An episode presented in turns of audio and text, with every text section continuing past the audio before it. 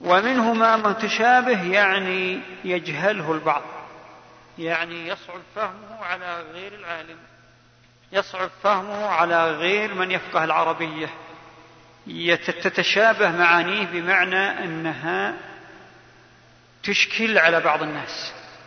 الإشكال ليس في ذاتها الإشكال في فهوم الناس. فإذا هنا القرآن القسم الآخر من احكام التشابه هو أن من القرآن ما هو بين واضح لا لبس فيه عند جميع الناس. ومنها ما هو فيه نوع غموض على بعض الخلق وليس على الجميع. أيضا يرد في التشابه معنى آخر وهو التشابه الخاص أن منه ما هو مشتبه على جميع الخلق لا يفهمون كيفياته. ومحكم من وجه أن الله عز وجل هو العالم بحقيقة كيفيته. فإذا على هذا تكون هذه الألفاظ تحمل على سياقاتها ومعانيها. فإذا جاء أنه في القرآن متشابه فيعني غير المحكم فيعني الذي يخفى على بعض الناس. يتشابه فهمه ويشتبه عليهم فهمه. وليس بذاته إنما لفهم بفهوم الناس. والمحكم هو البين الواضح. اذا آه، آه، آه، هذا ينسحب على كثير من ألفاظ الشرع. ويذكرنا بما نكرره دائما بأنه يا إخوان ينبغي عند الاستدلال أن نتأكد من تطبيق هذه المعاني وأن نعرف أن القرآن وألفاظ السنة تأتي على وجوه من حيث الخصوص والعموم من حيث الإحكام والتشابه من حيث البيان والإجمال وما يفسر وما ي... إلى آخره ومن حيث معاني الخصوص والعموم ومن حيث النسخ وعدمه إلى آخره. بمعنى أنه لا يجوز لنا أن نأخذ نصوص الشرع لأول وهلة حتى نردها على النصوص الأخرى وسياقاتها وقواعد الاستدلال التي يعتمدها السلف في تفسير النصوص.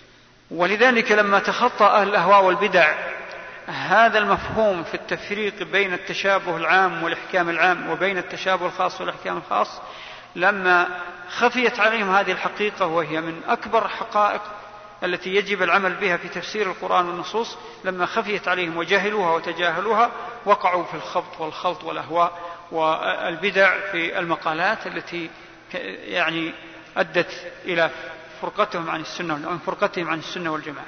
نعم. قال الله تعالى ألف لام را كتاب أحكمت آياته ثم فصلت فأخبر أنه أحكم آياته كلها وقال تعالى الله نزل أحسن الحديث كتابا متشابها مثاني فأخبر أنه كله متشابه والحكم هو الفصل بين الشيئين فالحاكم يفصل بين الخصمين والحكم فصل بين المتشابهات علما وعملا إذا ميز بين الحق والباطل والصدق والكذب والنافع والضار وذلك يتضمن فعل النافع وترك الضار. فيقال حكمت السفيه وأحكمته إذا أخذت على يديه وحكمت الدابة وأحكمتها إذا جعلت, إذا جعلت لها حكمة وهو ما أحاط بالحنك من اللجام وإحكام الشيء إتقانه.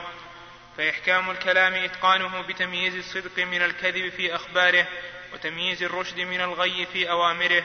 والقرآن كله محكم بمعنى الإتقان فقد سماه الله حكيما بقوله ألف لام را تلك آيات الكتاب الحكيم فالحكيم بمعنى الحاكم كما جعله يقص بقوله إن هذا القرآن يقص على بني إسرائيل أكثر الذي هم فيه يختلفون وجعله مفتيا في قوله قل الله يفتيكم فيهن وما يتلى عليكم في الكتاب أي ما يتلى عليكم يفتيكم فيهن وجعله هاديا ومبشرا في قوله إن هذا القرآن يهدي للتي هي أقوم ويبشر المؤمنين الذين يعملون الصالحات وأما التشابه الذي يعمه وهو ضد الاختلاف المنفي عنه في قوله ولو كان من عند غير الله لوجدوا فيه اختلافا كثيرا وهو الاختلاف المذكور في قوله إنكم لفي قول مختلف يؤفك عنه من أفك فالتشابه هنا هو تماثل الكلام وتناسبه بحيث يصدق بحيث بحيث يصدق بعضه بعضا. فإذا أمر بأمر لم يأمر بنقيضه في موضع آخر بل بل يأمر به أو بنظيره أو بملزوماته. وإذا نهى عن شيء لم يأمر به في موضع آخر بل ينهى عنه أو عن نظيره أو عن ملزوماته إذا لم يكن هناك نسخ. وكذلك إذا أخبر بثبوت شيء لم يخبر بنقيض ذلك بل يخبر بثبوته أو بثبوت ملزوماته. وإذا أخبر بنفي شيء لم يثبته بل ينفيه أو ينفي أو ينفي لوازمه. بخلاف القول المختلف الذي ينقض بعضه بعضا بخلاف القول المختلف الذي ينقض بعضه بعضا فيثبت الشيء تارة وينفيه أخرى. أو يأمر بها وينهى عنه في وقت أو يأمر به وينهى عنه في وقت واحد ويفرق بين المتماثلين فيمدح أحدهما ويذم الآخر. فالأقوال المختلفة هنا هي المتضادة والمتشابهة هي المتوافقة.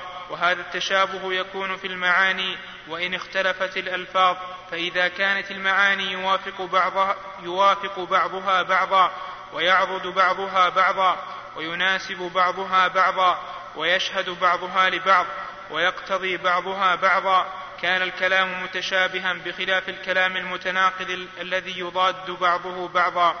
فهذا التشابه العام لا ينافي الإحكام العام بل هو مصدق له. فإن الكلام المحكم المتقن يصدق بعضه يصدق بعضه بعضا لا يناقض بعضه بعضا.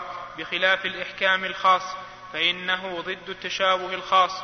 والتشابه الخاص هو مشابهة الشيء لغيره من وجه مع مخالفته له من وجه آخر بحيث يشتبه على بعض الناس أنه هو أو هو مثله وليس كذلك والإحكام هو الفصل بينهما بحيث لا يشتبه أحدهما بالآخر. وهذا التشابه إنما يكون بقدر مشترك بين الشيئين مع وجود الفاصل بينهما. ثم من الناس من لا يهتدي للفصل بينهما فيكون مشتبها عليه ومنهم من يهتدي إلى ذلك فالتشابه الذي لا يتميز معه قد يكون من الأمور النسبية الإضافية بحيث يشتبه على بعض الناس دون بعض ومثل هذا يعرف منه أهل العلم ما يزيل عنهم هذا الاشتباه كما إذا اشتبه على بعض الناس ما وعدوا به في الآخرة بما يشهدونه في الدنيا فظن أنه مثله فعلم العلماء أنه ليس مثله وإن كان, وإن كان مشبها له من بعض الوجوه. ومن هذا الباب ومن هذا الباب الشبه التي ومن هذا الباب الشبه التي يضل بها بعض الناس وهي ما يشتبه فيها الحق والباطل حتى تشتبه على بعض الناس. ومن أوتي العلم بالفصل بين هذا وهذا لم يشتبه عليه الحق بالباطل. والقياس الفاسد إنما هو من باب الشبهات لأنه تشبيه للشيء في بعض الأمور بما لا يشبهه فيه فمن عرف الفصل بين الشيئين اهتدى للفرق الذي يزول به الاشتباه والقياس الفاسد وما من شيئين إلا ويجتمعان في شيء ويفترقان في شيء فبينهما اشتباه من وجه وافتراق من وجه فلهذا فلهذا كان ضلال بني آدم من قبل التشابه والقياس الفاسد لا ينضبط كما قال الإمام أحمد أكثر ما يخطئ الناس من جهة التأويل والقياس. فالتأويل في الأدلة السمعية والقياس في الأدلة العقلية وهو كما قال والتأويل الخطأ إنما يكون في الألفاظ المتشابهة والقياس الخطأ إنما يكون في المعاني المتشابهة. أحسنت, أحسنت. نقف عند هذا الحد. وبهذا يتميز فعلا الفرق بين المفهوم العام للإحكام والتشابه وبين المفهوم الخاص.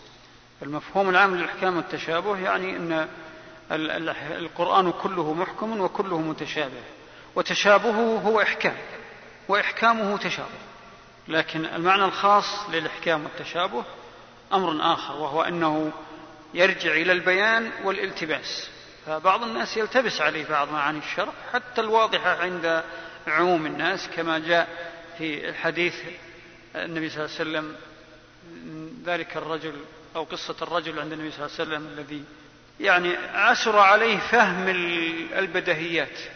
حينما قال للنبي صلى الله عليه وسلم يا رسول الله لا أعرف دندنتك ولا دندنة معاذ وإنما أسأل ربي الجنة وأعوذ به من النار. فضحك النبي صلى الله عليه وسلم وقال قال حولها ندندن فهذا اشتبه عليه عموم كلام النبي صلى الله عليه وسلم. أغلب كلام النبي صلى الله عليه وسلم يشتبه عليه لأنه بسيط في الفهم. فإذا هذا هو الاشتباه النسبي. ولماذا الشيخ رد ذكر هذه القضية؟ كله من أجل الرد على الذين قالوا أن نصوص الصفات ونصوص القدر ونصوص العقيدة من المشتبهات وهم يقصدون أن ليس لها معاني ولا حقائق. فهو سيقول لهم إن قصدتم من المشتبه إنها من المشتبهات يعني كيفيتها؟ فلا شك أن كيفيتها لا تعلم فهي من المشتبهات لا يعلمها إلا الله. وإن قصدتم إنها من المشتبهات ليس لها حقائق ولا معاني فهذا ليس بصحيح. هذا ما يريد الشيخ أن يصل إليه فيما بعد والله أعلم. صلى الله وسلم وبارك على نبينا محمد وعلى آله وصحبه أجمعين. الآن ننتقل الاسئله ألا ترى أننا انشغلنا بإثبات الأسماء والرد على المبتدعه عن معاني هذه الأسماء والتأمل؟ فيها سبق أن نبهت على هذا أكثر من مرة. وإذا ما يعني نسيت غالبا أني أنبه على هذا في كل محاضرة تتعلق بالعقيدة والأسماء والصفات. يعني جعلت هذا لي منهج. اذا ما يعني غفلت. وهو إنه عندما يكون هناك محاضرة أو درس في العقيدة دائم أو مؤقت لا بد أن ننبه في هذا الوقت بالذات لأنه المقصود من دراسة العقيدة عموما ومن دراسة أسماء الله وصفاته على وجه الخصوص المقصود بها غرس الإيمان في القلوب المقصود بها استثمار هذه المعاني فما يتعلق بأسماء الله وصفاته وأفعاله المقصود بها تعظيم الله عز وجل وإجلاله والمقصود بها التوجه إلى الله بالمحبة والرجاء والخشية. ومراقبة الله. لأن الإنسان إذا استشعر معاني صفات الله وأسمائه وصفاته فلا بد أن, أن يقوى بها إيمانه ويزداد بها يقينه. ولا بد أن يراقب الله عز وجل ويخشاه. ولا بد أن يثمر ذلك عملا صالحا في عباداته وأحواله ومعاملاته وجميع أموره. وأن يعني يصل بإذن الله إلى درجة الإحسان. الذي فسره النبي صلى الله عليه وسلم بأن بأن قال أن تعبد الله كأنك تراه فإن لم تكن تراه فإنه يراك. لا يمكن تصل إلى درجة كأنك تراه أو استشعار أنه يراك حتى تنغرس فيك معاني أسماء الله وصفاته على الوجه الشرعي الصحيح وبفقه من السنة ومنهج السنة. هذا هو المقصود الأول من دراسة أسماء الله وصفاته وكذلك مع العقيدة. مسائل العقيدة الإيمان بالله وملائكته وكتبه ورسله واليوم الآخر والإيمان بالشفاعة ورؤية المؤمنين ربهم بالجنة نسأل الله أن يجعلنا جميعا منهم حقوق الصحابة حقوق سلف الأمة المعاني العظيمة في قواعد الدين وأصوله. كل هذه يجب أن نقصد بها بدراسة وتفهما أن نقصد بها أن نفقهها وأن يقوى بها إيماننا وأن نستوعبها علما وعملا وسلوكا وتعاملا مع الله عز وجل ثم مع الخلق. هذا هو المقصود من دراسة العقيدة أيا كان نوع هذه الدراسة قلت أو كثرت. يأتي الرد تبع.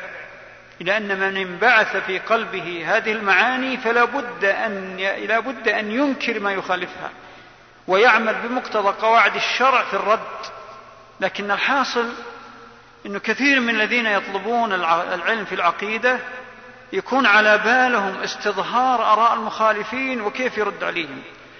فينبت له قرون من حديد وهو إلى الآن ما اشتد عوده ويبدأ يناطح الخلق حتى بعضهم بعضهم يخاصم من ليس له وجود أصلا. تجد فعلا فاتل عضلاته لا الأفكار ومقالات ليس لها وجود على الإطلاق. قرأها في الكتب وبدأ يناطح. هذا حقيقة السبب هو الإخلال بهذا المنهج عند كثير من طلاب العلم. ما ينبهون طلابهم خاصة الصغار المبتدئين الذين امتلأوا إيمانا وحماسا وغيره من غير انضباط. هؤلاء يحتاجون أنهم يعلمون الأصول والمناهج. يعلمون لماذا يقرؤون لماذا يدرسون العلم الشرعي. كثير منهم الآن نشأ على أساس أنه يدرس العلم الشرعي من أجل أن يرد. ما هو صحيح. الرد أمر نتيجة طبيعية للتأصيل. نتيجة طبيعية للتأصيل تسير على أصول ومناهج التأصيل. أما أن يكون القصد الرد فهذا يجعل الإنسان مخاصم. ولذلك هذا النوع من الناس نسأل الله العافية تجد عندهم قلة ورع. اللي استهدفوا في دراسة العقيدة مجرد الردود تجد عندهم قسوة قلوب وقلة ورع. فهذا يعني مسؤولية طلاب العلم. مسألة فناء النار. هذه من المسائل الفلسفية التي لا طائل تحتها. وأرى أن إثارتها فضول مسألة فناء النار ما هو القول الفصل فيها؟ وما الآثار التي وردت عن بعض الصحابة؟ وهذا قول ما إلى آخره؟ على حال آه، يعني باختصار أنا أرى أنه ينبغي أن طلاب العلم يعني يبعدوا أنفسهم عن أحاديث في هذه المسائل آه، خاصة الحديث علنا. والأمر الثاني أن هذه المسائل من اللي يشتبه فيها الكلام اشتباه كبير. هذه من المشتبهات.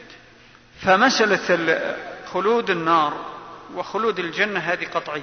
مسألة خلود أهل الجنة نسأل الله يجعلنا جميعا منهم فيها هذه قطعية. مسألة خلود أهل النار فيها هذه على قسمين. أهل النار أهل الكبائر قطعا سيخرجون من النار. وغير أهل الكبائر وردت النصوص القاطعة على أنهم يخلدون. لكن بقي تفسير التخليد. بعض الصحابة له تفسير لمعنى الخلد. بس.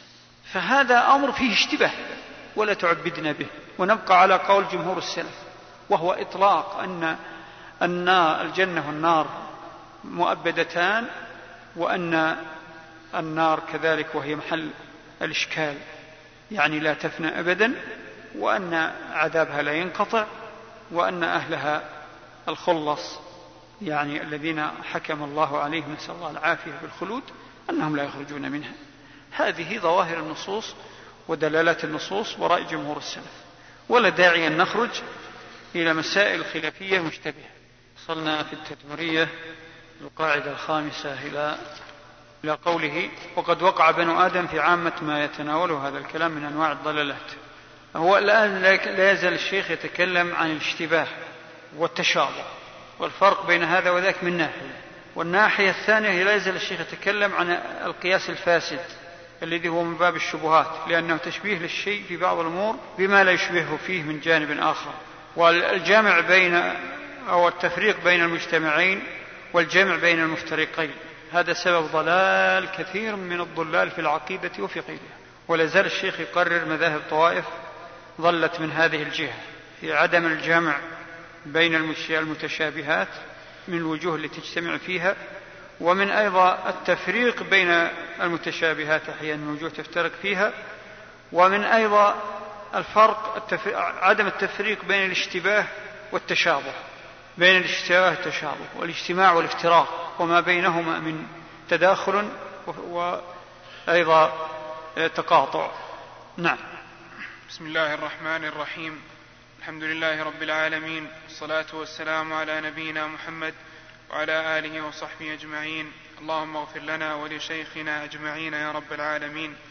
قال شيخ الإسلام ابن تيمية رحمه الله تعالى وقد وقع بنو آدم في عامة ما يتناوله هذا الكلام من أنواع الضلالات حتى آل الأمر إلى من يدعي التحقيق والتوحيد والعرفان منهم إلى أن اشتبه عليهم وجود الرب بوجود كل موجود فظنوا أنه هو فجعلوا وجود المخلوقات عين فجعلوا وجود المخلوقات عين وجود الخالق مع أنه لا شيء أبعد عن, عن مماثلة شيء وأن, وأن يكون إياه أو متحدا به أو حالا فيه من الخالق مع المخلوق.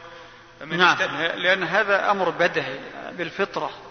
وبالعقل السليم وبقواعد الشرع القطعية لأنه الله عز وجل ليس كمثله شيء. جميع الأحوال في ذاته وأسمائه وصفاته وأفعاله.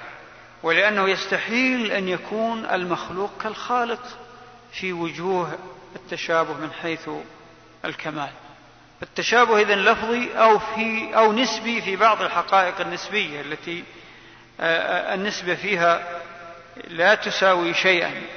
فسيأتي وجوه ضرب أمثلة على وجوه الاشتراك اللفظي وأيضا مدى ضلال الذين ضلوا إما في التشبه التشبيه من بسبب وجود التشابه اللفظي في ذكر أسماء الله وصفاته أو العكس نفي التشابه إلى حد تسلطوا فيه على نفي قطعيات النصوص في الكتاب والسنة. نعم. فمن اشتبه عليه وجود الخالق بوجود المخلوقات كلها حتى ظنوا وجودها وجوده حتى ظنوا وجودها وجوده فهم أعظم الناس ضلالا من جهة الاشتباه. وذلك أن الموجودات تشترك في مسمى الوجود فرأوا الوجود واحدا ولم يفرقوا بين الواحد بالعين والواحد بالنوع.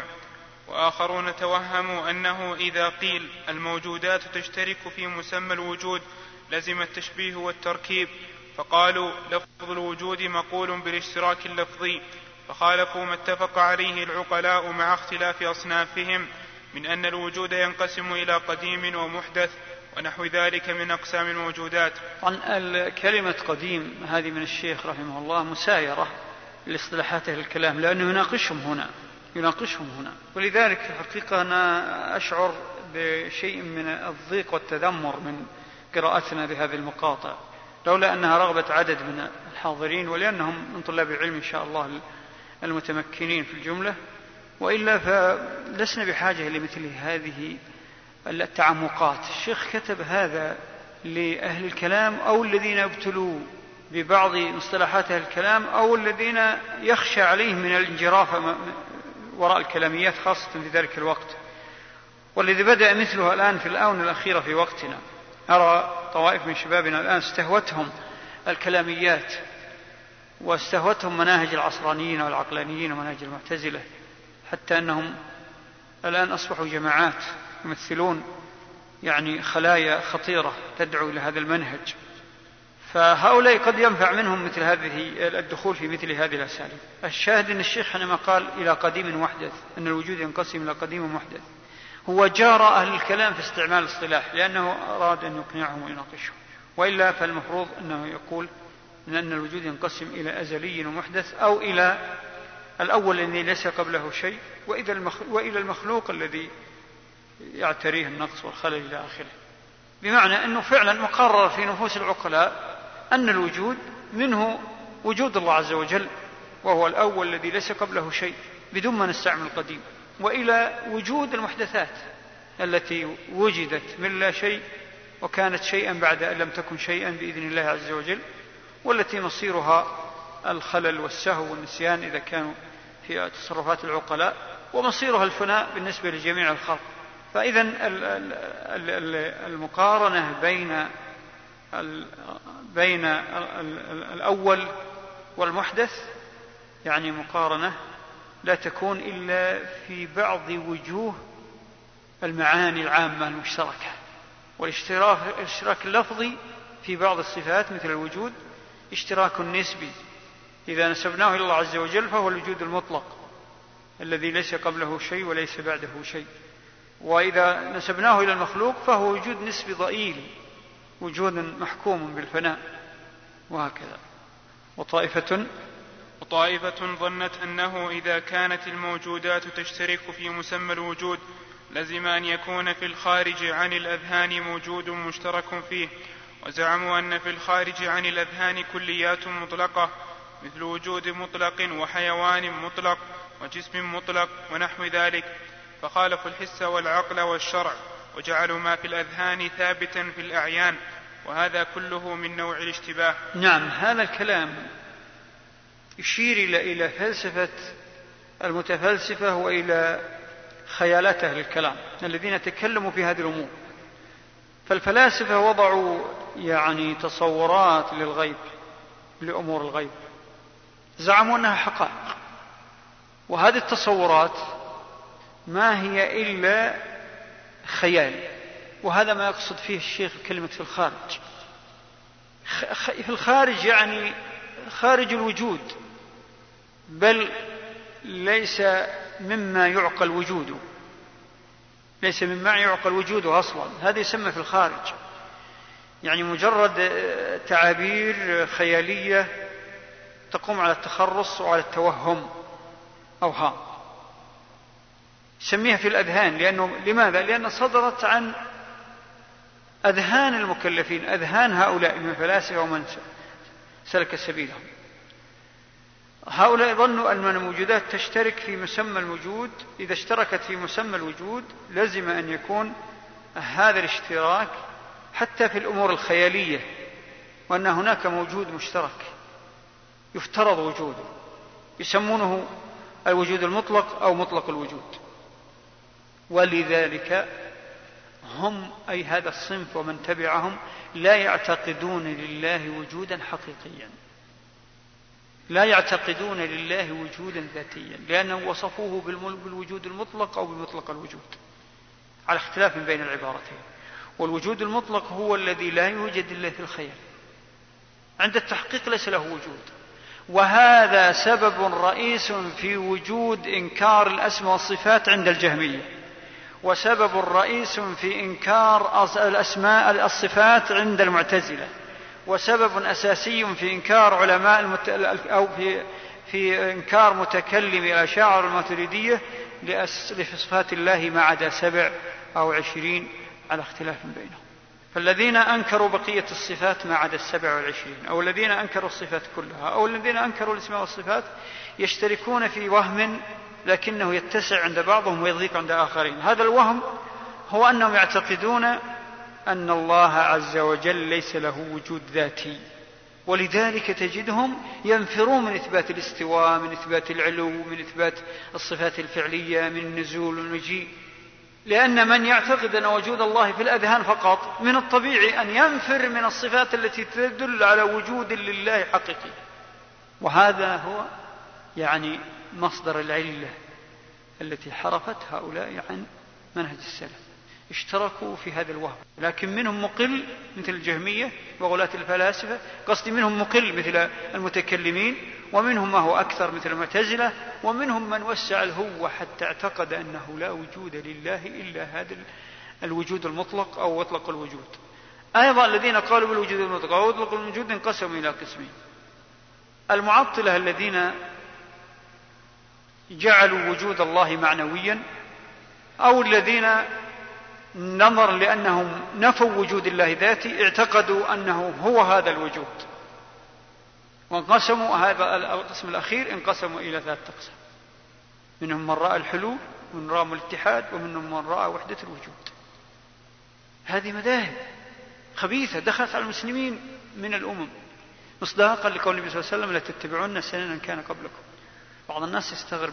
ما تستغرب لأنه كل من خرج عن نهج السلف في إثبات أصول الدين.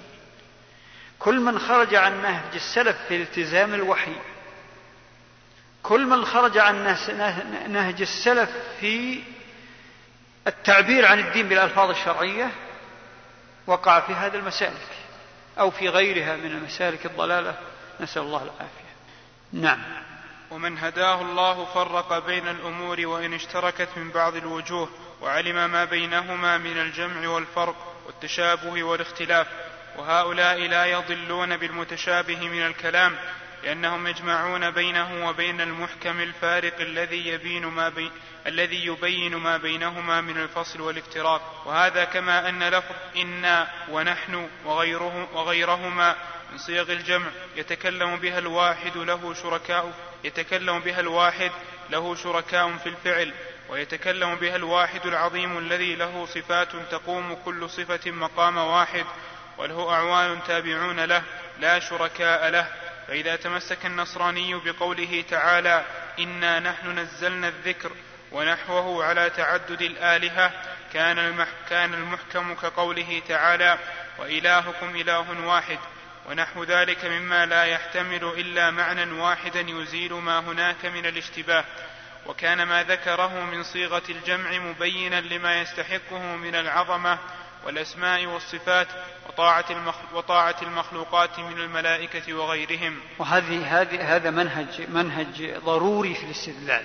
وكل الفرق التي ظنت عن منهج السلف إلى الافتراق ما سواء فرق الغلو أو فرق التقصير كلها تخل بهذا المنهج. منهج أخذ تفسير النصوص بعضها ببعض سواء في الغيبيات في أسماء الله وصفاته في أمور القدر في أمور الآخرة في أمور الوعيد الوعد والوعيد أو فيما يتعلق بالأحكام. أصول العقيدة أيضا العلمية والعملية كلها. لا تستقيم ولا يستقيم الاعتقاد فيها حتى يؤخذ بشمولية النصوص. وتفسر النصوص بعضها ببعض ويرد بعضها إلى بعض. على هذا المنهج النصراني الذي زعم أن دليله على التثليث أن الله عز وجل عبر عن نفسه بنحن وقال نحن جماعة إذا هم ثلاثة يرد عليه بأن الله عز وجل عبر عن نفسه بلفظ المفرد فإذا يرد هذا بهذا.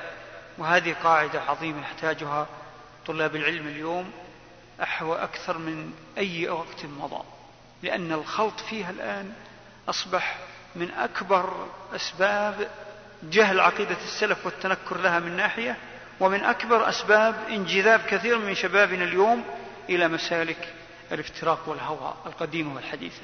تجده يستدل بنص بين فيما يظهر له بآية أو حديث على عقيدة أو موقف أو مبدأ أو اتجاه. لكن يجهل أو يتجاهل ما يفسر هذا النص أو يقيده أو يبينه. يتجاهل تفسيرات السلف لهذه النصوص التفسيرات الشمولية. ولذلك كثيرا ما أكرر يا أخوان أقول يجب أن نفرق بين صورتين على سبيل المثال.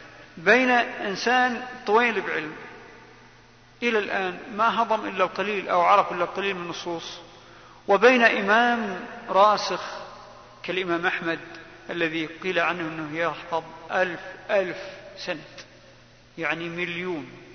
فرق بين هذا وهذا. الذي صح عنده ما يزيد على ثلاثين ألف من أحاديث النبي صلى الله عليه وسلم. فرق بين هذا وبين إنسان حافظ حتى بعض الصحاح أو بعض المسانيد لكنه هل أحاط بالسنة؟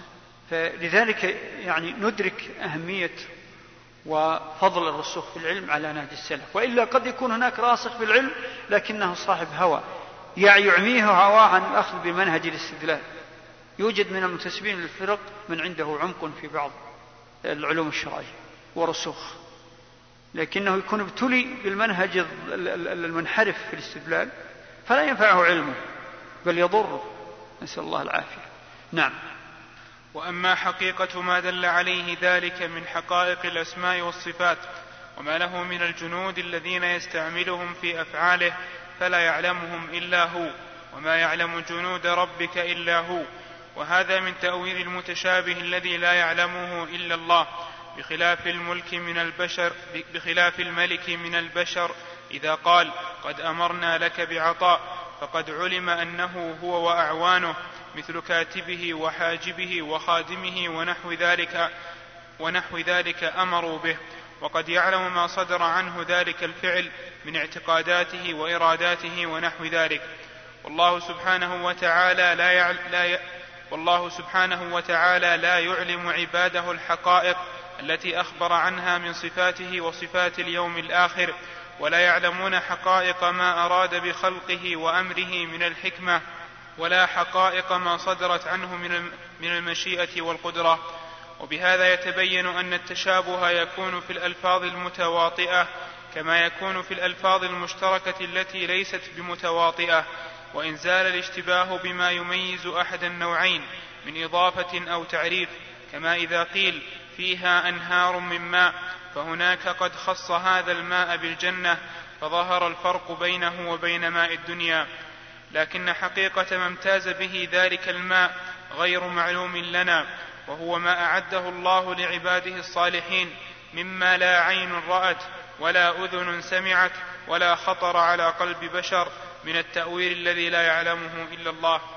وكذلك مدلول أسمائه وصفاته الذي يختص به الذي يختص بها التي هي حقيقة لا يعلمها إلا هو. ولهذا كان الأئمة كالإمام أحمد وغيره ينكرون على الجهمية وأمثالهم. من الذين يحرفون الكلم عن مواضعه تأويل ما تشابه عليهم من القرآن على غير تأويله كما قال كما قال أحمد في كما قال أحمد في كتابه الذي صنفه في الرد على الزنادقة والجهمية فيما شكت فيه من متشابه القرآن وتأولته على غير تأويله وإنما ذمهم لكونهم تأولوه على غير تأويله وذكر في ذلك ما يشتبه عليهم معناه وإن كان لا يشتبه على غيرهم وذمهم على أنهم تأولوه على غير تأويله ولم ينف مطلق لفظ التأويل كما تقدم من أن لفظ التأويل يراد به التفسير المبين لمراد الله به فذلك لا يعاب بل يحمد ويراد بالتأويل الحقيقة ويراد بالتأويل الحقيقة التي استأثر الله بعلمها فذاك لا يعلمه إلا هو. وقد بسطنا ذلك في غير هذا الموضع. أحسنت نقف عند هذا المقطع. الشيخ هنا أشار إلى مسألة الحقيقة أكثر من مرة ولا بد من الوقوف عندها قليلا. في الصفحة السابقة قال وكذا مدلول أسمائه وصفاته التي يختص بها التي هي حقيقته. لا يعلمها إلا هو. الحقيقة نوعان. لا بد أن نبين هذا. والشيخ بين في مواطن أخرى وفصل في هذه المسألة أنه الحقيقة نفيا وإثباتا نوعان. فالحقيقة بمعنى المعاني اللائقة بجلال الله عز وجل هذه معلومة حتى عند المخاطبين. نعلم أن الله عالم حقيقة ورحيم حقيقة وأنه سبحانه شديد العقاب وأنه مستو حقيقة على ما يليق بجلاله وأنه حقيقة. لكن حقيقة على المعنى. الحقيقة الأخرى التي هنا الشيخ نفاها أن, أن تعلم هي الكيفية. الحقيقة اللي هي الكيفية التي عليها أسماء الله وصفاته وذاته هذه لا يعلمها إلا الله. بل كل أمور الغيب لا يعلم حقيقتها معنى كيفيتها إلا الله. مثال ذلك الجنة. نسأل الله أن يجعلنا جميعا من أهلها. الجنة ونعيمها. نحن نؤمن بأن بأنها حقيقة. لكن هل نعلم كيفية هذه الحقيقة؟ على جهة التفصيل كيف والرسول صلى الله عليه وسلم يقول فيها ما لا عين رأت ولا أذن سمعت ولا خطر على قلب بشر. حتى ما قال على عقل بشر على القلب خاطر القلب أبعد وأعمق من خاطر العقل. لأن خاطر القلب ذوق قد يدركه أصحاب الفراسة وخلص المؤمنين لا يدركه أصحاب العقول. ومع ذلك لا خطر على ولا خطر على قلب بشر يعني ما جاء في خاطره أصلا ولا يرد. إذن الحقيقة هنا المنفية في أسماء الله وصفاته هي الكيفيات.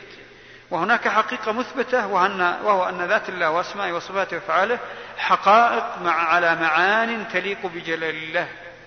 هذه الحقائق نعلمها بمجملها لكن لا نعلم حقيقة الكيفية. هل الأشاعرة يثبتون سبع صفات أو عشرين صفة وهناك فرق بين المتقدمين والمتأخرين منهم؟ هذه مسألة هامة وأنتم تحضرون درس تخصص في العقيدة. هي أنه مسألة نسبة الأقوال إلى الفرق نسبة ترجع إلى الأعم والأغلب لا ترجع إلى أنهم كلهم يقولون. يعني إذا قلنا أصول الجهمية كذا فهذا يعني أن غالب الجهمية. إذا قلنا أصول الخوارج كذا فهذا يعني أن غالب الخوارج يقولون كذا وليس كلهم. إذا قلنا أصول المعتزلة خمسة فلا يعني أن كل المعتزلة يتفقون على الخمسة. بل المعتزلة الأوائل إلى نهاية القرن الثالث ما يعرفون شيء اسمه أصول خمسة. حتى اخترعها لهم واحد منهم جمع ما يمكن يتشابهون فيه فسماه الأصول الخمسة. فإذا هذه أمور إجمالية لا يعني أن عليها كلهم. كذلك عندما نقول الشاعرة يؤولون الصفات إلا سبع فلا يعني أنهم كلهم كذلك. لكن هذا عليه ما عليه عامتهم ورؤوسهم الكبار مثل البغدادي والشهرستاني والجويني قبل رجوعه إلى السنة وكذلك الرازي قبل رجوعه الأيجي الآمدي الغزالي. هؤلاء غالبهم يثبتون السبع ويؤولون الباقي لكن منهم أعداد كبيرة يثبتون أكثر من ذلك. منهم من يثبت ثمان صفات تبعا للماتريدية صفة زائدة يسمونها التكوين ومنهم من يثبت ثنتي عشرة صفة ومنهم من يثبت ثلاثة عشرة ومنهم من يثبت عشرين ومنهم يثبت ثنتين وعشرين. ما لهم قاعدة إلا القاعدة الإجمالية. فلذلك بعض الشباب استغرب لما سمع من بعض المشايخ إنه الأشاعرة يثبتون عشرين صفة وظن إنه أخطأ. لا ما أخطأ. أغلب الدراسات الاشعريه الحديثة إيه، تداخلت مع الماتريدية وتداخلت مع بعض الاتجاهات الجديدة فيهم فأغلب الدراسات في الجامعات والمدارس الأشعرية يثبتون العشرين صفة. قبل أن يعني نقرأ أحب أن ألخص آخر القاعدة الخامسه لأنه حقيقة فيه عسر وفيه تكرار. عشان ننتقل الآن إلى القاعدة السادسة. في المرة الماضية كان الشيخ يتكلم عن يعني مسألة الأسماء والصفات وما الذي يدخل فيها من المعلوم وما الذي يكون من لا مما لا يعلم. هذا خلاصة الأمر. فهو يقول أنه ما يتعلق بالمعاني والحقائق في أسماء الله وصفاته وأفعاله وجميع أمور الغيب هذه معلومة حق على ما يليق بها. لكن الوجه الآخر من هذه الحقائق وهو الكيفية هذا هو ال ال ال ال الذي لا يعلم. ومع ذلك يعبر عنه باللفظ المشترك يعني ما يعلم وما لا يعلم كله يعبر عنه بتعبير واحد. لكن السياق هو الذي يحدد. السياق سياق الكلام هو الذي يحدد المعنى. فالله عز وجل أحيانا ينفي التأويل في أمور الغيب والصفات والسياق يدل على أن المنفي هو الكيفيات. وأحيانا يعني كما في في في القراءة الأخرى التي عطف فيها التأويل وما يعلم تأويله إلا الله والراسخون في العلم فالمقصود فيما يعلم يعلمه الراسخون هو الحقائق والمعاني العامة التي ثابتة في أمور الغيب بما فيها أسماء الله وصفاته وأفعاله. ثم بعد ذلك تجدون أنه في صفحة يمكن الصفحات تختلف. إحنا وقفنا في الدرس الماضي إلى قوله ومن لم يعرف هذا اضطربت أقواله أي نعم. آه، نأخذها بإيجاز. يقول من لم يعرف هذا وهو مسألة مفهوم المتشابه وتأويل المتشابه. من لم يعرف التفصيل فيه يكثر اضطرابه. وضرب لهذا مثل. هم من هؤلاء الطائفة طبعا سيذكر عدة طوائف. الطائفة الأولى الذين يقولون أن التأويل باطل يعني مطلقا. وهؤلاء المفوضة يسمون المفوضة. يقولون يجب إجراء اللفظ على ظاهره لكن ما معنى ظاهره عندهم؟ ظاهره ألا نثبت له معنى. وهذه مشكلة. يبطلون التأويل وإن كان بمعنى الحقيقة. التفسير الذي لا بد منه الأمر الذي يؤول إليه الشيء وهو الحقائق المعلومة أو حتى غير المعلومة يبطلون التأويل. ويدعون أن هذا هو وجه الحق يعني بمعنى التفويض وهذا خطأ. نعم نحن نقول بمنع التأويل المبتدع لكن لا نقول يمنع مطلقا فإذا كان التأويل معناه التفسير والبيان وإن سمي تأويل تجوزا فهذا ليس بممنوع. ويقصد بالتأويل تأويل التحريف صرف المعاني عن حقائقها إلغاء الحقائق أو يعني التعدد فيها فهذا هو, هو الممنوع. ويستدل ويحتجون بقول وما يعلم تأويله إلا الله ويحتجون بهذه على إبطال التأويل. ويقصدون بذلك إبطال الحقيقة والمفهوم الذي يتعلق بأمر الغيب فهذا خطأ وهذا تناقض منهم لأن هذه الآية تقتضي أن هناك تأويلا لا يعلمه إلا الله. يعني الآية ما نفت التأويل. لأنها أضافت التأويل إلى الشيء وما يعلم تأويله. لو ما كان له تأويل ما قال وما يعلم تأويله إلا الله. على الأقل المفروض قالوا له تأويل لا يعلمه إلا الله أو أنه هناك نوع من التأويل يعلمه الراسخون في العلم من أجل أن تسلم ذممهم لكن نفوا التأويل المطلق وهذا يسمونه المفوضة ثم ذكر جهة فصل في سبب ذلك إلى آخر الكلام. يعني معنى الظاهر وقال ماذا تقصدون بالظاهر؟ الظاهر هكذا والظاهر هكذا. يعني كلام فيه صعوبة وعسر. ولذلك ننتقل إلى القاعدة السادسة. آه، القاعدة السادسة قبل أن يبدأ فيها القارئ ستلاحظون أن الشيخ أطال في تقريرها حتى ما وجدنا لها حد. يعني ما وجدنا تحديد للقاعدة السادسة. إلا عندما نستنبط من هذا الكلام كله. القاعدة السادسة هي أنه لا بد من وضع ضابط. من أجل أن يعني لا ننفي مطلقا ولا نثبت أيضا مطلقا. الإثبات لا بد من تقييده من غير التشبيه والتمثيل والنفي أيضا لا بد من تقييده من غير تعطيل. هذه القاعدة هي التي سبق الكلام عنها. لكن أراد أن يفرع عليها مسائل من أجل إلزام الخصوم. هذه القاعدة هي إثبات إثبات ما أثبته الله لنفسه وما أثبته له رسوله صلى الله عليه وسلم من غير تمثيل ونفي ما نفاه الله عن نفسه ونفى عنه ما نفاه عنه رسوله صلى الله عليه وسلم من غير تعطيل. يعني بمعنى أن نثبت لكن إثبات مقيد بعدم التشبيه. إن الله عز وجل ليس كمثله شيء. ولا بد أن ننفي النقص عن الله عز وجل لكن لا يعني باسم نفي النقص أن ننفي الحقائق أن ننفي ما هو ثابت لله. إذا هذا هو الضابط هو أن نعرف ماذا نثبت وكيف نثبت. هذا هذا هو الضابط. ونعرف ماذا ننفي وكيف ننفي. إذا الضابط الذي قصده الشيخ هو التفصيل والتفريع على القاعدة الأولى إثبات ما أثبته الله نفسه. وما أثبته له رسوله صلى الله عليه وسلم ونفي ما نفاه الله عن نفسه وما نفاه عنه رسوله صلى الله عليه وسلم ويتلخص بإثبات كل كمال لله ونفي كل نقص. نعم. بسم الله الرحمن الرحيم. الحمد لله رب العالمين والصلاة والسلام على نبينا محمد وعلى آله وصحبه أجمعين. اللهم اغفر لنا ولشيخنا وللسامعين. قال شيخ الإسلام ابن تيمية رحمه الله تعالى القاعدة السادسة أنه لقائل أن يقول لا بد في هذا الباب من ضابط يعرف به ما يجوز على الله مما لا يجوز في النفي والإثبات. إذ الاعتماد في هذا الباب على مجرد نفي التشبيه أو مطلق الإثبات من غير تشبيه ليس بسديد. وذلك أنه ما من شيئين إلا بينهما قدر مشترك وقدر مميز.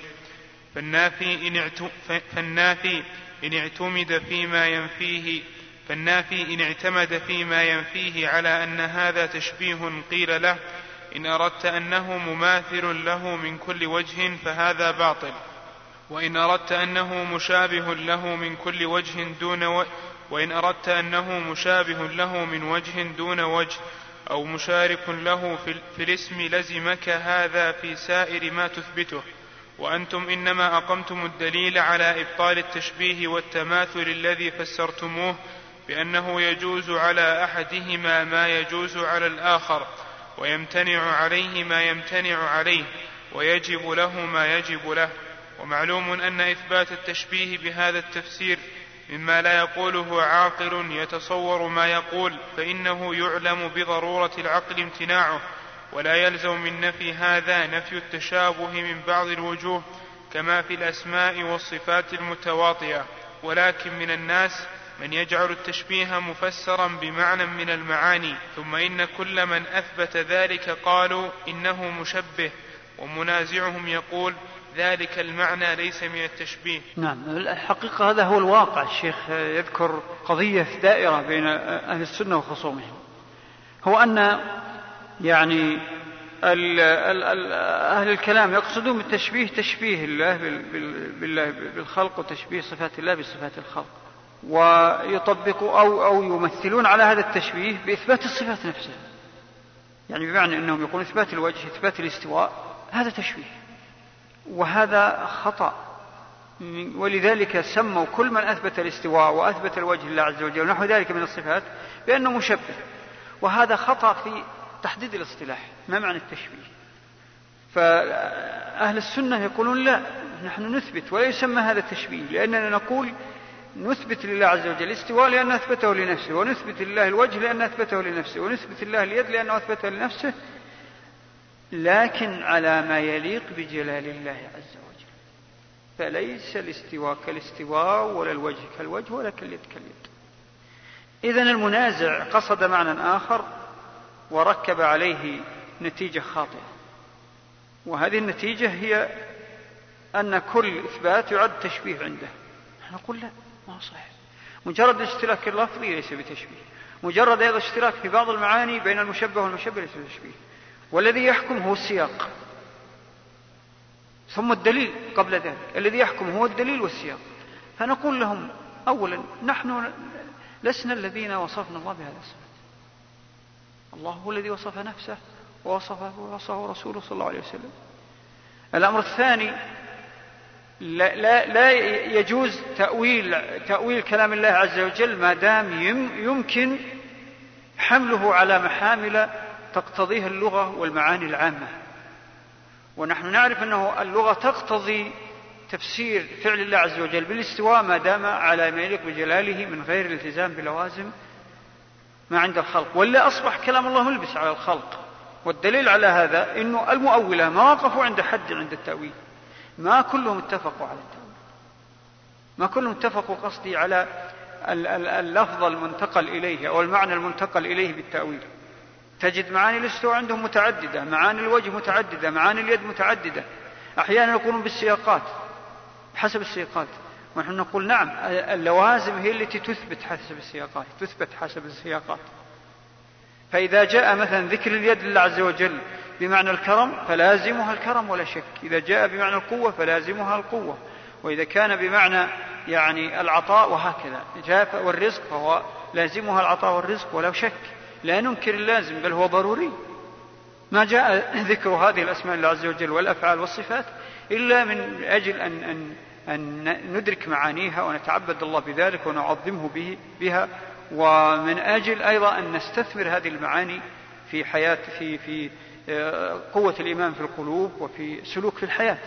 لكن العدول عن المعاني والحقائق اللائقة بالله عز وجل لمجرد وجود الاشتباه في الألفاظ يسمونه تشبيه هذا أمر يعتبر مكر كبار. جاء عن طريق الفلاسفة وولاة المتكلمين. نعم.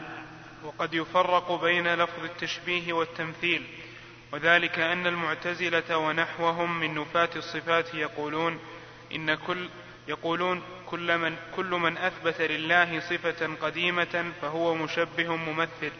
فمن قال إن لله علما قديما أو قدرة قديمة كان عندهم مشبها ممثلا لأن القديم عند جمهورهم هو أخص وصف للإله فمن أثبت له صفة قديمة فقد أثبت لله مثلا قديما ويسمونه ممثلا بهذا الاعتبار.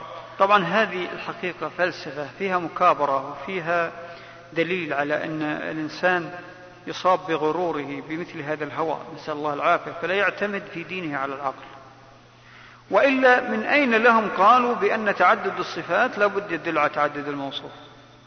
لأنهم قالوا إن القديم أخص وصف لله فمن أثبت صفة قديمة فقد أثبت له مثلا قديما. لماذا؟ لأنهم يعتبرون أن الصفة غير الموصوف فصارت ند. فإذا أثبتنا أنها أزلية فمعنى هذا أن أثبتناها إلها مع الله وخالقا مع الله. وهذه مكابرة. راجعة إلى إيش؟ راجعة إلى ما نبهت عليه أكثر من مرة. راجعة إلى أنهم لا يعتقدون لله وجودا حقيقيا ذاتيا. وإلا لو اعتقدوا لله وجودا ذاتيا حقيقيا للزم اعتقاد أنه له صفات تلازمه. لأنه لا يمكن لموجود حقيقي إلا أن يكون موصوفا بالصفات الكمال كلها. يعني الموجود الحقيقي الأزلي. لا يمكن أن يثبت وجود لله عز وجل حقيقي أزلي إلا ولا بد أن يكون موصوف بصفات الكمال. لأن ما بعده حادث من المخلوقات والحادث لا يمكن يعتمد إلا على كامل. لأنه مفتقر ولا بد أن يكون يعتمد على غني وهو الله عز وجل. لو هو هو محدث ولا بد أن يكون معتمد على خالق وهو الله عز وجل. هو إلى آخره يفنى ولا بد أن يعتمد على ما لا يفنى وهو الله عز وجل. هذه صفات تلحق بالموصوف. وتلازمه من حيث أنها صفات أزلية. هي صفة الله. لكن نظرا لأنهم يعتبرون وجود الله وجود ذهني معنوي خيالي إلى آخره. سموه يعني هم حتى هم يختلفون عليه. ولذلك أنكروا الصفات لأنها تلزمهم بوجود الموصوف وجود حقيقي مباين للمخلوقات. وهم إذا أثبتوا هذا الوجود لزمهم إثبات الصفات وهم يفرون من إثبات الصفات. ولنا مع الاشاعره الذين والماتريدية الذين يعني انساقوا مع هؤلاء في بعض أصولهم لنا معهم نفس الكلام.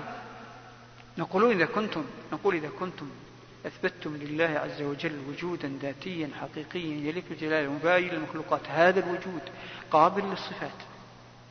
ولا بد فإذا لما فرقتم بين الصفات؟ إذا كان لله علم ليس كعلم المخلوقين قدرة ليست قدرة المخلوقين. إذا كان لله كلام ليس ككلام المخلوقين سمع ليس كسمع المخلوقين وهم يقرون بذلك. إذا له استواء ليس كاستواء المخلوقين ويد ليس كذلك لأن ذلك كله ثابت بالنصوص. هذا هذا دليلنا. لو ولا لو كان مجرد تحكم للعقل لعذرناهم لأن لكل إنسان أن يعقل كما يشاء. لا نلزمه كيف يعقل. إلا بالثوابت الكبرى التي هي مجملات عند التفصيل يختلف عليها الخلق كله. فإذا هذه معضلة ما يتخلصون منها. السلف ما جاءوا من عندهم بجديد. نعم وجدت في بعض ألفاظ السلف عبارات أحيانا يعني تزيد عن الحد الشرعي. فهذه اجتهادات ليست هي المنهج. المنهج هي هو هذا. إثبات ما أثبته الله لنفسه من الأسماء والصفات والأفعال. بما فيها الصفات الذاتية والأفعال. على ما يليق بجلال الله. لأنها وردت في الكتاب والسنة نبرا إلى الله أن نقول هذه مصدرها العقل أو معرفتنا أو جهودنا أو هذه مجرد أنها اتفق عليه السلف. لا والله. ولا السلف يقولون ذلك. إلا, إلا لأنها ثبتت في الكتاب والسنة. فما الذي يلجي إلى الحيد عنها؟ مجرد توهم التشبيه.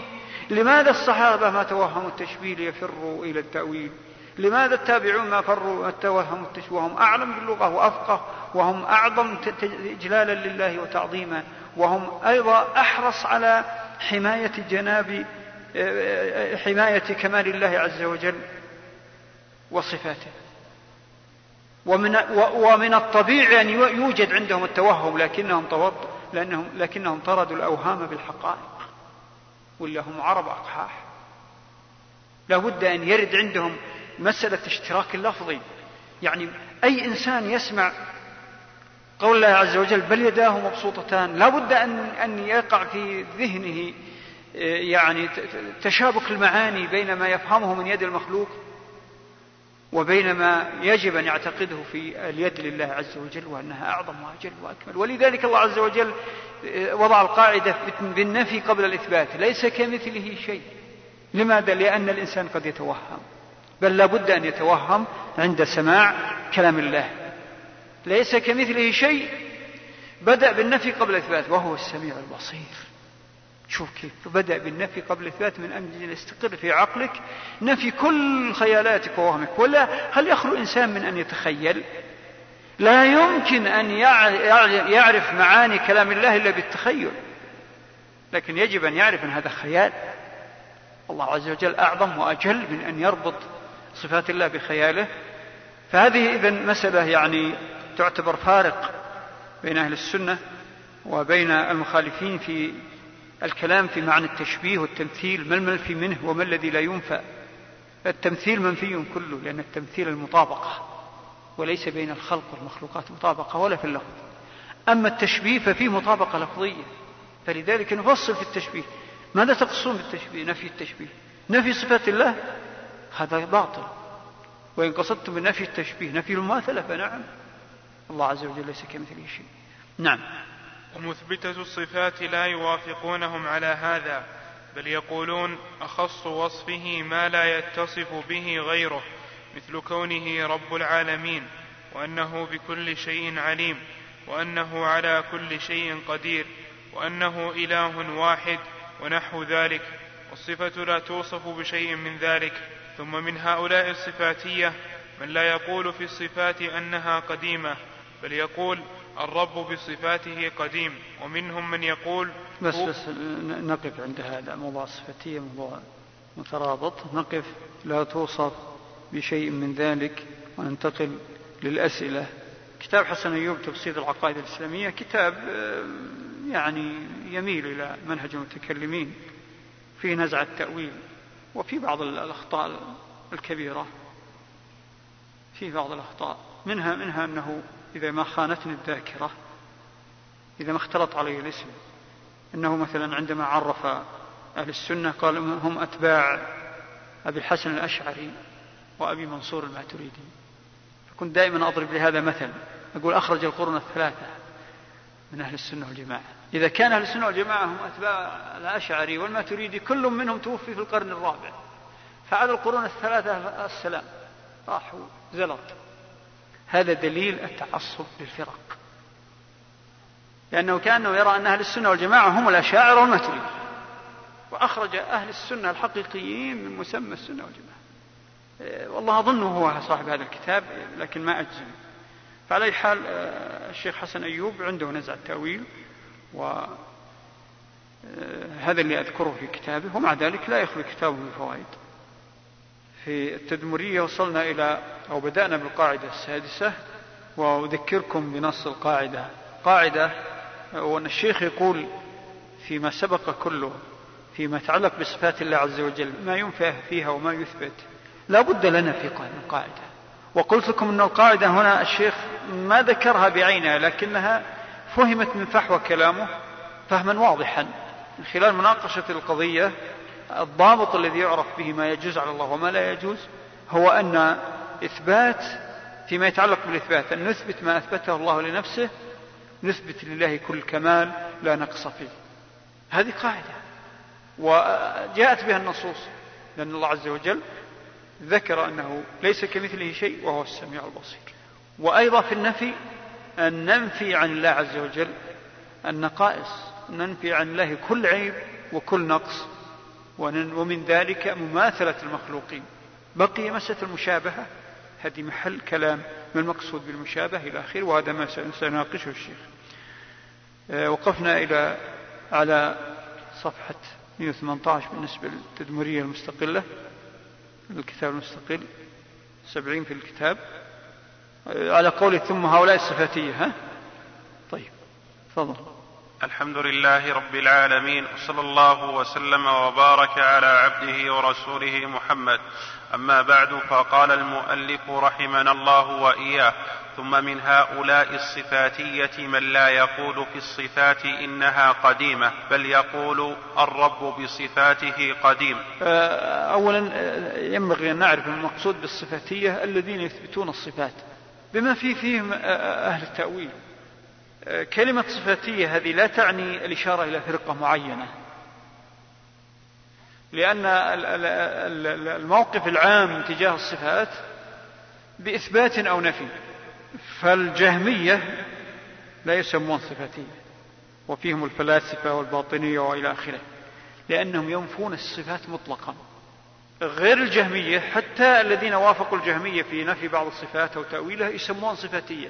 إذا المقصود الصفاتية كل من أثبت شيئا من الصفات سواء الذين يثبتون جميع الصفات الواردة وهم أهل السنة والجماعة أو الذين أثبتوا بعض الصفات دون بعض كالمعتزلة وأهل الكلام من الشيعة الماتريدية. بل وحتى الذين بالغوا في الإثبات إلى حد البدعة ابتدعوا مثل المشبهة الممثلة هؤلاء يسمون صفاتية لأنهم يثبتون سواء غلوا في الإثبات أو غلوا في النفي ما داموا يثبتون ولو بعض الصفات.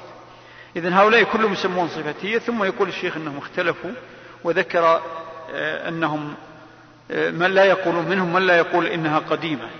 هذا الكلام فلسفة حقيقة. بعضكم أو كنت أتوقع أن ينشأ سؤال آه، أي هذه الأقوال حق؟ على حال أؤجل الجواب عليه حتى ينتهي المقطع من أجل أن تتصورون المسألة. نعم.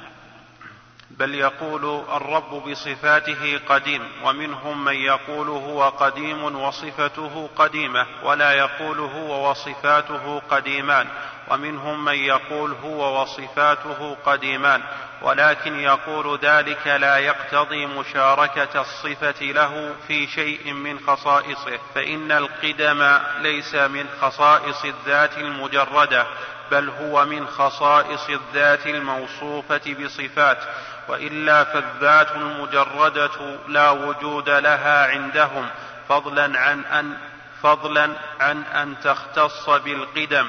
وقد يقولون الذات متصفة بالقدم والصفات متصفة بالقدم وليست الصفات الها ولا ربا. كما أن النبي مح محد محدث نعم محدث محدث وصفاته محدثة وليست صفاته نبيا. نعم على حال هذه كلها فلسفة لا طائلة تحتها. باختصار الشيخ ينقل مقالات. لماذا ما رجح؟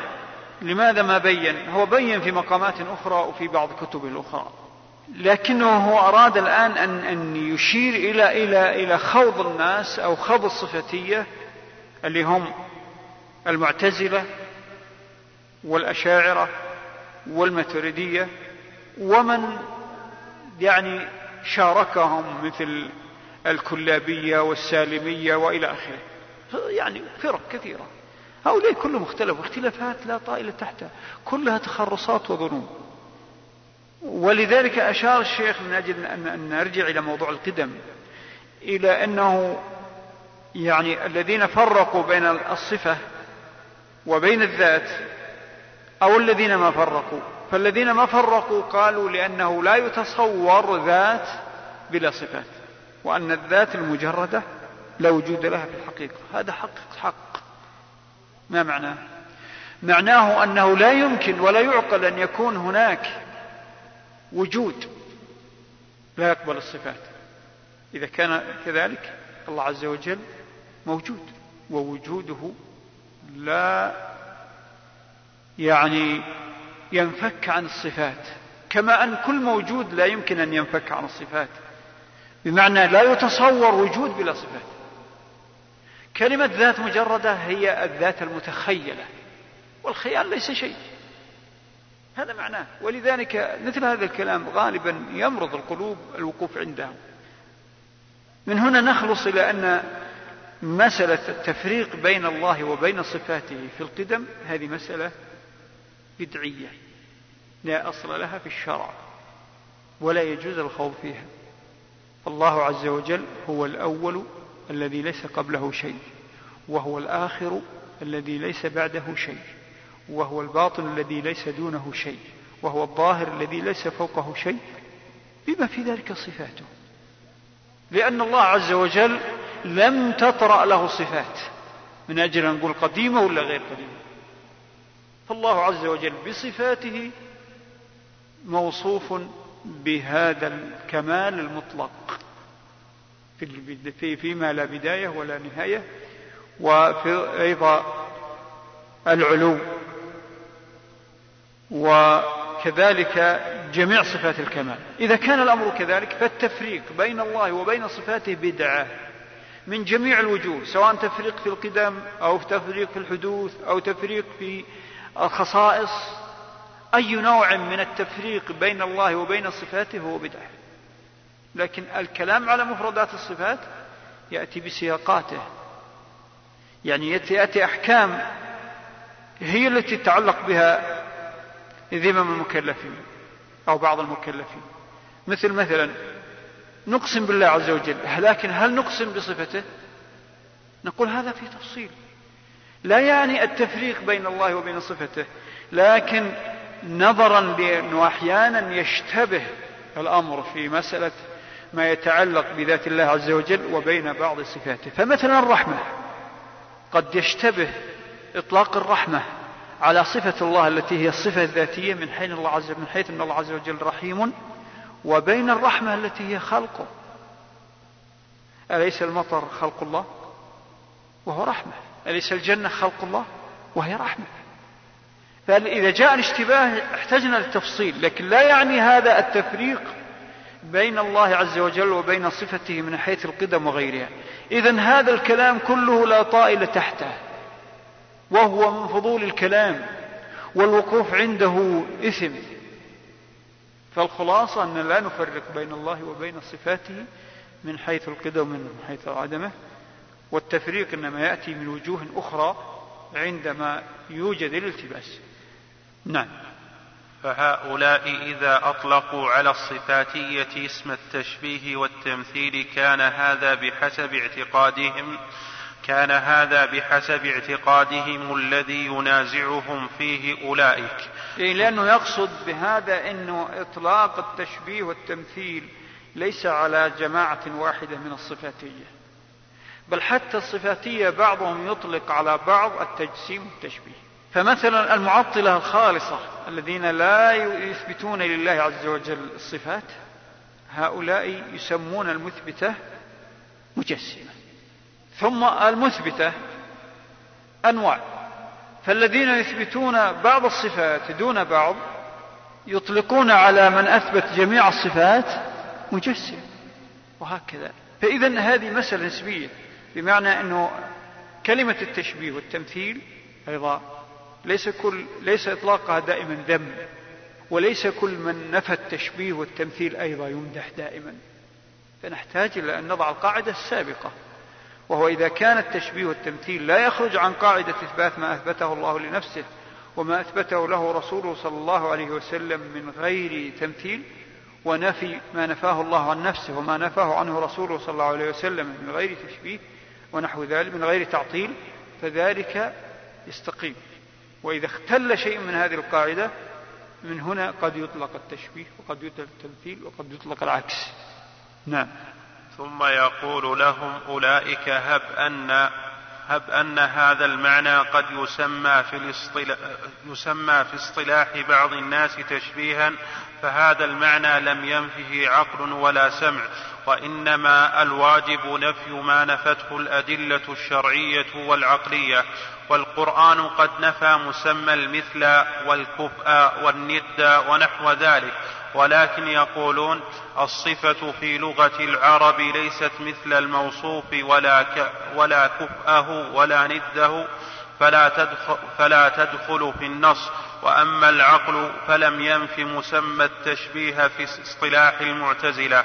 وكذلك أيضا يقولون إن الصفات لا تقوم إلا بجسم متحيز والأجسام متماثلة فلو قامت به الصفات للزم أن يكون مماثلا لسائر الأجسام وهذا هو التشبيه. طبعا هذا الكلام ليس على إطلاقه يعني بمعنى لا يسلم لهم لكن يصطادون الأغرار. يعني قولهم إن الصفات لا تقوم إلا بجسم متحيز. هذا قد يكون صحيح في الجملة لكن عند التفصيل قد نستثني أشياء قد نزيد يعني أحكام وضوابط وقد ننقص. هذا من جانب. من جانب الآخر قولهم والأجسام متماثلة لا يسلم على هذا الإطلاق. ليس لا يلزم أن تكون الاجسام متماثلة من كل وجه.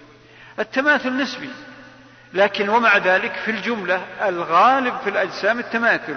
ولذلك جاء في في القرآن نفي المماثلة ولم يأتي نفي المشابهة.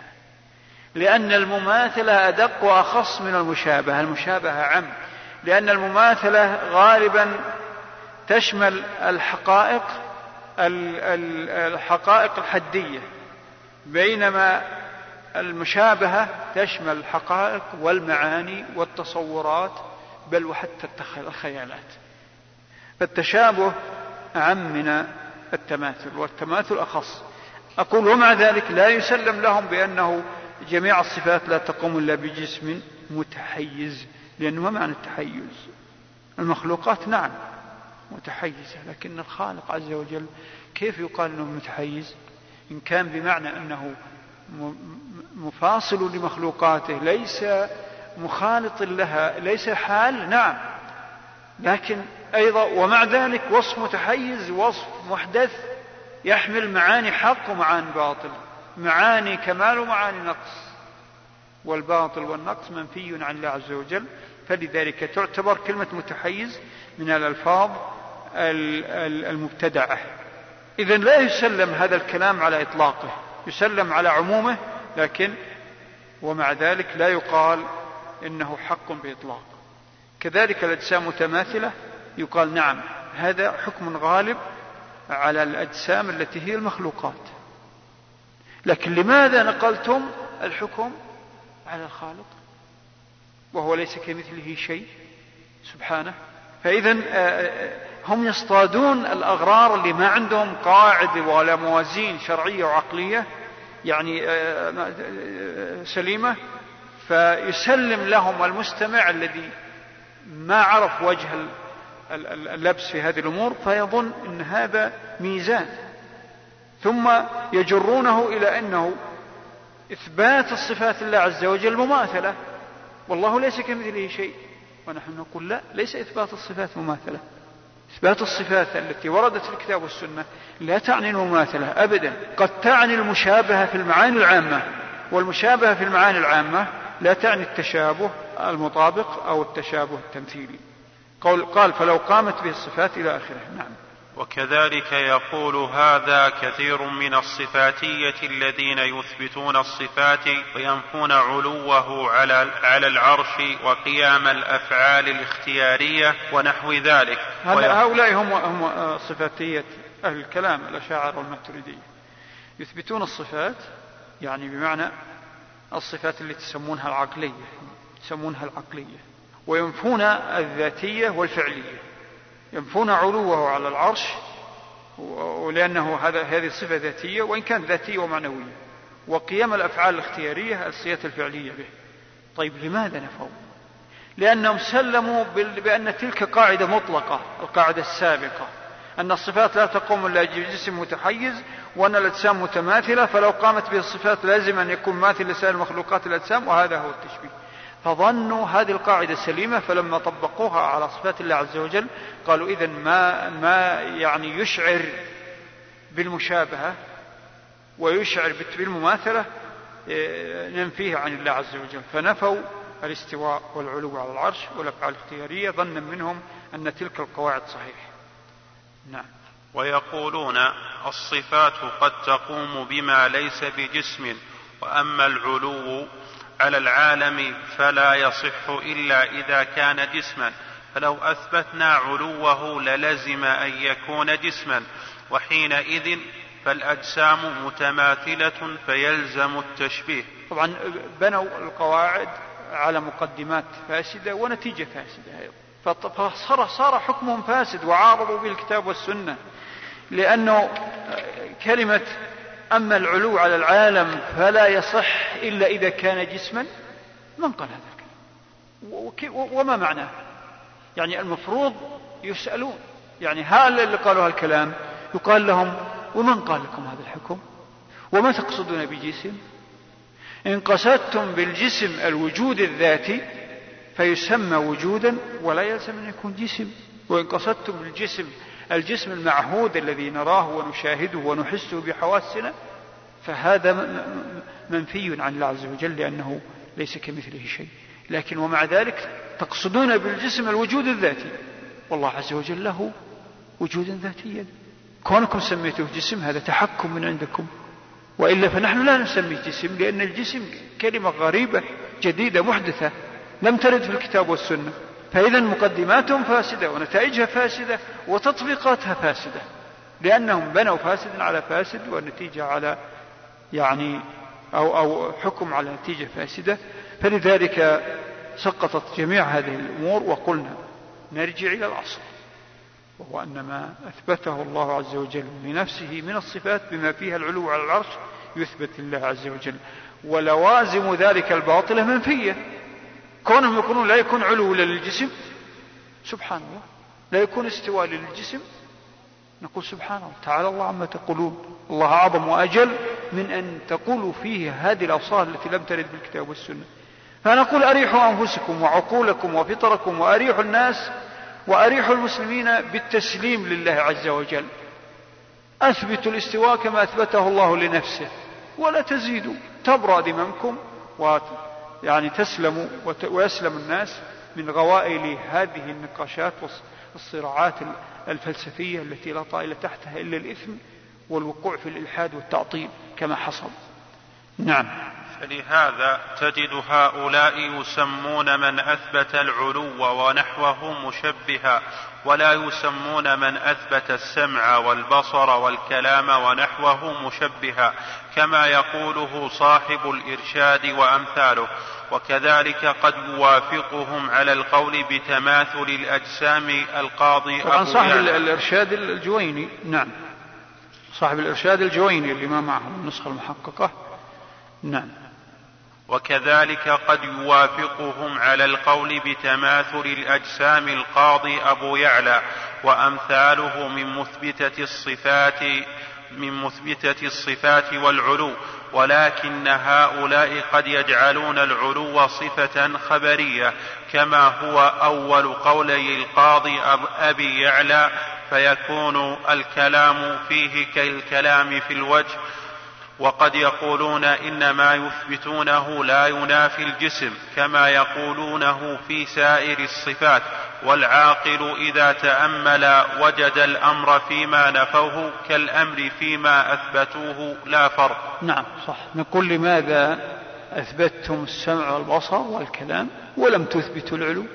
بل إثبات العلو أولى عقلا وشرعا. لماذا؟ لأن العلو بدهي فطري. أما الكلام لو لم يرد لنا بالكتاب والسنة أن الله تكلم ما استطعنا نثبته عقلا. لكن العلو البهائم تثبته فكيف بالإنسان؟ شوف التناقض. قالوا نثبت الكلام وهذا الآن مذهب الشاعر إلى اليوم. نثبت السمع والبصر والكلام. وننفي العلو. طبعا ما هم ينفون العلو مطلقا ينفون العلو الذاتي يقولون العلو معنوي اعتباري. لكن هل يكفي إثبات العلو المعنوي الاعتباري ما يكفي؟ لأن الله عز وجل ذكر علوه على خلقه وعلى عرشه وعلى سماواته.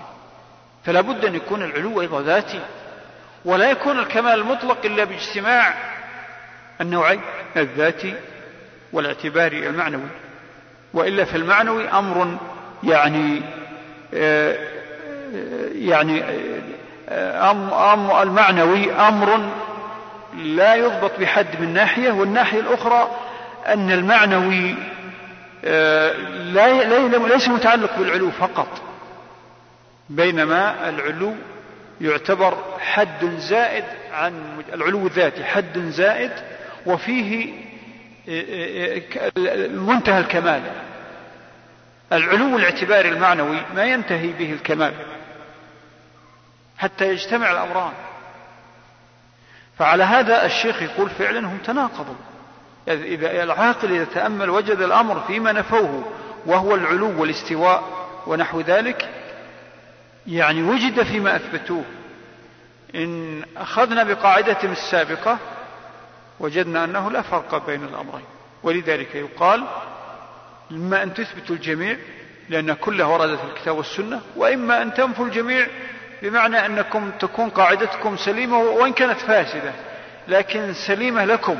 يعني بمعنى مضطردة هذا معناه مضطردة. مو سليمة شرعا لا مضطردة. فلذلك المعتزلة قالوا للأشاعرة يعني أنتم ما لكم قاعدة. حتى أنه بعض بعض بعض رؤوس المعتزلة قال نحن نحترم مذهب السلف وإن كنا نخطئه لكن نحترمه لأنه له قاعدة. أما أنتم فلا فلا هنا ولا هناك. ما لكم ما لكم مذهب. فإن أولتم أولوا مثلنا جميع الصفات. وإن أثبتم فلا فرق بين ما أثبتموه ونفيتموه. فلا بد أن تثبتوا جميع الصفات التي وردت في الكتاب والسنة كما أثبت أهل الحديث. المعتزلة يسمون السنة أهل الحديث. نعم نقف عند هذا الحد وننتقل للأسئلة لقائل أن يقول أن بعض صفات الله عز وجل إثباتها متوقف على وجود مخلوقات مثل الخالق والغفور والرحيم. السنة والجماعة آه، بينوا هذه القاعدة. أكمل البيان. وقالوا أن الله عز وجل خالق قبل وجود الخلق. لأن الخلق قدرة الخلق قدرته على الخلق. وهذا أمر معلوم بالضرورة أن الله عز وجل قادر على الخلق قبل وجود الخلق. وكذلك بقية الأحكام المتعلقة بالمخلوقات مثل المغفرة والرحمة. فالله غفور قبل وجود من يغفر لهم ورحيم عز وجل قبل أن يوجد من تتعلق بهم الرحمة. لأن هذه صفات كمال لازمة لله عز وجل فليست متوقفة على وجود المتعلقات والذين قالوا متوقفة على وجود هم أهل الفلسفة والخوض وغير ذلك من الصفات فهل كان قبل خلق متصف؟ نعم كان قبل خلق متصف بتلك الصفات. نعم هذا يكفي لأنه فصل تفصيلات يكفي فيها ما ذكرته وأعتذر عن الإطالة صلى الله وسلم وبارك على نبينا محمد وعلى آله وصحبه أجمعين. ما حكم؟ يقول ما حكم تعلم المنطق وهل منه محمود ومذموم؟ نعم في منطق محمود وفي منطق مذموم. المنطق المحمود ما بني على أسس شرعية وعقلية صحيحة. ومن المنطق القواعد الرياضية الصحيحة.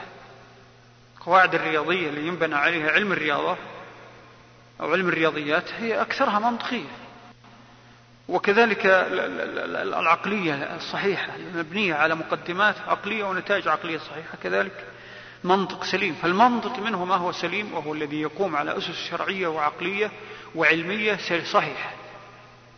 وهناك منطق مذموم وهو الذي يتعدى إلى الغيبيات ويتعدى إلى أمور القدر يتعدى إلى المسائل الإلهيات كما يسمونها.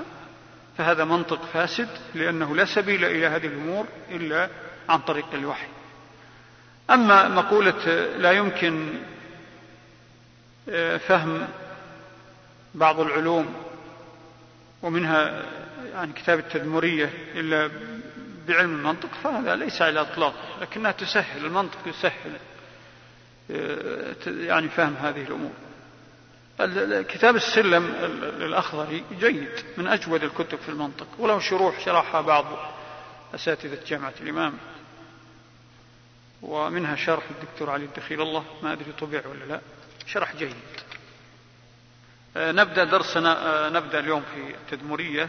في الدرس الأخير في القاعدة السادسة آه، بدأ الشيخ يرد على الشبهات المعطلة والمؤولة وتذرعهم بالتجسيم بدعوى التجسيم في نفيهم للصفات أو تأويل الصفات. بدأ هذا الأمر بقواعد واضحة نوعا ما ودرسناها. لكن بعد ذلك دخل في نقاش يعني فيه عمق وفيه أيضا أحيانا استعمال للأصول الفلسفية والمصطلحات الفلسفية والعقلية التي أشبه بالمحارات والأسلوب العسر لذلك سنستغني عن القراءة الآن في هذا المقطع اللي أمامنا حتى نصل إلى القاعدة السابعة. وألخص لكم والكتاب معنا المقاصد الشيخ في رده على أولئك القوم الذين نفوا الصفات أو أولوها بدعوى أنها تقتضي التجسيم أو التشبيه. تقتضي التجسيم أو التشبيه. وصلنا إلى صفحة كم أبو عمر؟ لا أنا معي المحققة السعود 121 طيب. آه، في 121 بعد ما تكلم الشيخ عن دعواهم أن إثبات بعض الصفات حتى العلو يقتضي التشبيه وأن هذا ليس بحق وأن مسألة تماثل الأجسام آه، يعني لا تعني أن هذه القاعدة مضطردة من كل وجه وأن التماثل غير التشبيه وأنه قد ينفى التمثيل ولا ينفى التشبيه أيضا لأنه التمثيل المماثلة غالبا المطابقة من كل وجه أو من أغلب الوجوه. وهذا لا يليق في حق الله عز وجل. أما المشابهة فهي معنى عام قد يعني التشابه اللفظي أو التشابه المعنوي العام دون التشابه الحقيقي الذاتي. فلذلك فرق الشيخ بين التشبيه والتمثيل.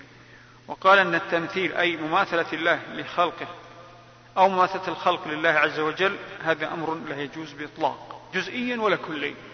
أما المشابهة فهذه كلمة لابد أن نفصل فيها. فمثلا المشابهة اللفظية موجودة من غير مماثلة.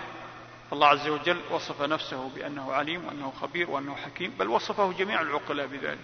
ومع ذلك العلم والحكمة موجودة في الخلق. فهذا تشابه لفظي. وقد يوجد فيه كما سيقول الشيخ قد يوجد فيه اشتراك معنوي جزئي أيضا. لكنه في المخلوق ناقص وفي الخالق كامل. معنى ذا ومن ذلك العلم. الله عز وجل بكل شيء عليم وعلمه لا يحيط به شيء وعلمه لا لا لا حد له سبحانه فهو العلم الكامل المطلق. لكن ومع ذلك الله عز وجل وهب لبعض خلق خلقه علما. أليس كذلك؟ وهذا العلم هو من علم الله. فهذا يوجد شيء من التشابه النسبي الضئيل. لكنه علم بالنسبة للمخلوق ناقص محدود. يعتريه جميع عوارض النقص والضعف بينما العلم في حق الله عز وجل كامل لا محدود له الكمال فيه. فإذا هذا التشابه الجزئي لا يعني المشابهة المنفية ولا يعني المماثلة التي نفاها الله عز وجل في قوله عز وجل ليس كمثله شيء. هذا ما سيدور عليه الكلام التالي. يقول الشيخ وأصل كلام هؤلاء كلهم من هؤلاء كلهم؟ سواء يقصد المعطلة أو الصفاتية الذين منهم المعتزلة والأشاعرة. المعتزلة الذين نفوا الصفات والأشاعرة الذين أولوا الصفات. هؤلاء كلهم أي الأصناف الثلاثة من الصفاتية لأن الصفاتية تشمل كل من أثبتوا الصفات بما فيهم أهل السنة والجماعة. لكن هو الآن لا يرد على أهل السنة بالعكس هو الآن يثبت مذهب السنة والجماعة ويرد على قواعدهم على الصفاتية الذين وافقوا الجهمية في بعض الأمور وهو يقول أصل كلام هؤلاء اللي هم الجهمية أولا ثم يتبعهم المعتزلة ومتكلمة الأشاعرة والماتريدية. أصل كلام هؤلاء يعني قاعدتهم التي انطلقوا منها في النفي أو التأويل على أن إثبات الصفات يستلزم التجسيم يعني يلزم منه التجسيم إنه كل ما نثبت صفة فكأننا جسمنا. تعالى الله عما يزعم. فهذا هذه قاعدة باطلة. لماذا هي باطلة؟ هي انه إثبات الصفات لا يستلزم التجسيم. لماذا لا يستلزم التجسيم؟ لأننا عندما نثبت الصفات لله عز وجل نثبتها بالقواعد التالية. لأن الله أثبتها لنفسه. وهل يثبت الله لنفسه المماثلة والتجسيم؟ لا. هذا أولا. ثانيا نثبت الصفات لأننا نثبتها لله عز وجل على ما يليق بجلاله. ونحتاط بأن ننفي كل ما يشعر بال... بال... ننفي كل ما يشعر بالنقص أو الاستنقاص أو المماثل لله عز وجل. هذه قاعدة عندهم باطل. القاعدة الثانية أيضا بنوا عليها الحكم النهائي. قالوا أن إثبات الصفة يستلزم التجسيم ونحن نقول لا يستلزم التجسيم لكن أيضا قالوا وعلى هذا فالأجسام متماثلة. يعني كأنهم يقولون إذا لزم من إثبات الصفة الجسمية فمعنى هذا أن الأجسام لا بد أن تكون متماثلة. فكأننا إذا أثبتنا لله عز وجل صفة اليد أثبتنا التجسيم. وإذا أثبتنا التجسيم فالأجسام متماثلة بين الخالق والمخلوق فكأننا مثلنا الله بخلقه. هذا كله باطل. ولذلك هذا التقعيد الباطل ينطلي على بعض الناس الذين لم لا يعرفوا موازين الحق لأنهم يسلمون دون أن يشعروا. القارئ حتى وإن كان مثلا من أهل الاستقامة والخير إذا ما عنده موازين تحصنه من مثل هذه المفاهيم تدخل مخه لأنه ما عنده يعني ما عنده ما يمنعها. فلو قال قارئ عادي غير متخصص هذا الكلام. إنه إثبات الصفات يستلزم التجسيم ربما يصدق لأنه خاضع لهذا الكلام يظن أن من قاله ثقة خلاص سلم أو ما عنده قدرة على التمييز فيظن أن إثبات الصفات يستلزم التجسيم وأن الأجسام متماثلة وعلى هذا من أثبت الصفة فقد أثبت المماثلة بين الله وبين خلقه. تعالى الله عما يزعمون. الشيخ يقول هذا باطل. هذا هو ملخص هذه النقطة. فنتجاوزها لأن القراءة القراءة فيها فيها نوع من التكرار والعمق اللي قد لا يحتاجه يعني المتخصص إلا عند الضرورة. فضلا عن غير المتخصص. فننتقل إلى صفحة 123 يعني بعد صفحة بالنسبة للكتاب العادي. قال ولهذا يقول هؤلاء يعني هؤلاء الذين قرروا التشبيه والمماثلة بزعمهم هؤلاء الذين نفوا الصفات وأثبتوها قالوا أن التشابه لا يمكن أن يكون من وجه أن أن أن أن أن يقع من وجه ويختلف من وجه، الشيئين لا يشتبهان من وجه ويختلفان من وجه، إما أن يشتبهان تماما وإما أن يختلفان تماما.